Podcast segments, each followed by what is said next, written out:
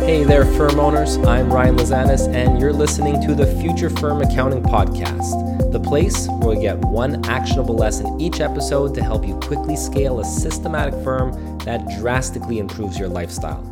As many more firms are looking to enter the virtual C F O and advisory space, in this episode, I'd like to explore the two big reasons why many have trouble scaling these services in a way that doesn't put the firm owner or partner in a bottleneck position. Ultimately, it all comes down to systematization. You can only scale through systematization. You can grow your firm without systematization, but oftentimes growth leads to bottlenecks. By contrast, we want to create a model that can scale and which can operate systematically in a fashion where no bottlenecks exist. So we need to consider how we can systematize advisory services in order to scale them.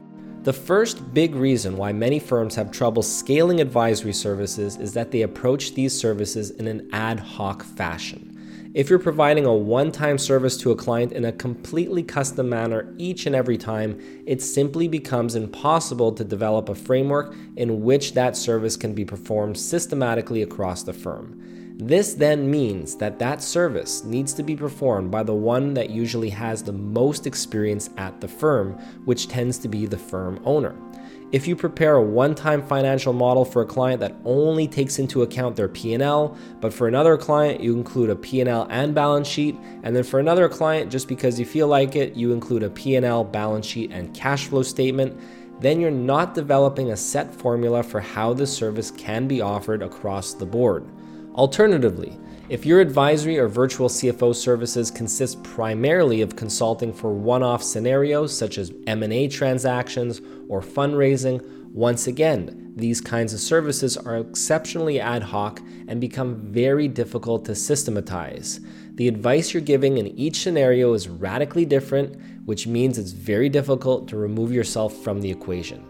Now, you might take enjoyment from offering those kinds of ad hoc services, and if that's you, great, continue doing them. Just know that you can't scale them.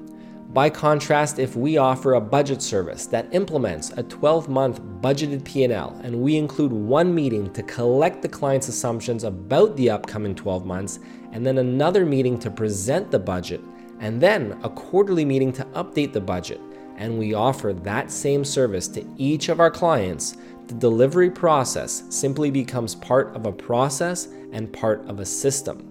In fact, the vast majority of that work can be performed by just about anyone at the firm. I know this because I used to offer each and every client a budget service in each single one of their plans. Now, this in and of itself wasn't a great idea because in some cases clients were getting something that they just didn't want, but that's not really the point here. The point is, a recurring advisory service like the one I just mentioned is very easy to scale. So, when thinking to scale virtual C F O services, consider how you can turn ad hoc services into recurring ones, and then develop a step-by-step process for how this service is delivered so that you can remove yourself from the equation in order to scale it. Now, the next big reason why firms have trouble scaling virtual C F O or advisory services really comes down to packaging and scoping of those services. That really mostly comes down to them having trouble figuring out what exactly is the deliverable they're offering and then creating boundaries around that deliverable.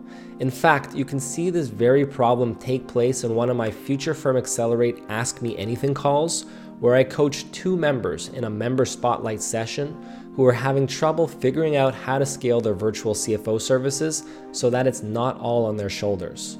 In this instance, I found out that they were offering coaching services to their clients, and these clients seemed to be receiving a ton of value, value that unfortunately was not being captured in the price being charged.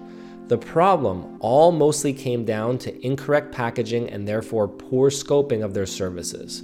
Their coaching services simply weren't defined. They would jump on coaching calls with their clients, they would provide advice, and then when clients needed a budget, for example, they'd perform that budget service. When clients needed some kind of other analysis, they'd perform that kind of analysis.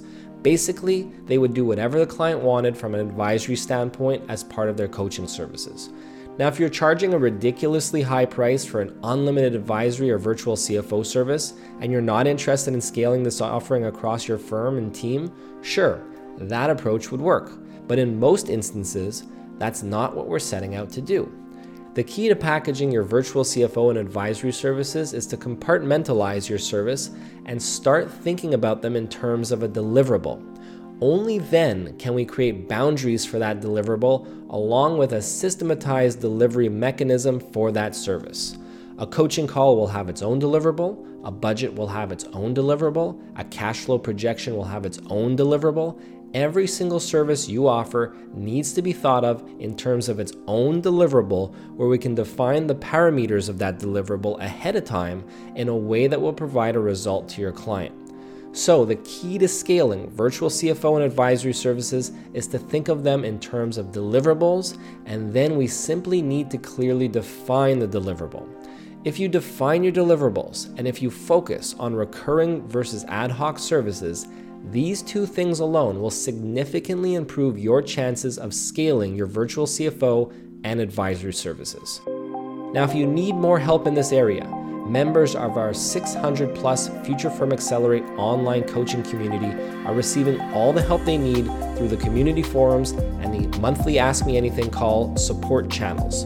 But over and above that, they get step-by-step resources that show them how to create a more scalable, systematic business model that significantly improves their lifestyle. For more information, head on over to w w w dot future firm accelerate dot com. So that's all for today. Hopefully you found today's episode helpful, and I'll catch you in the next one. Take care.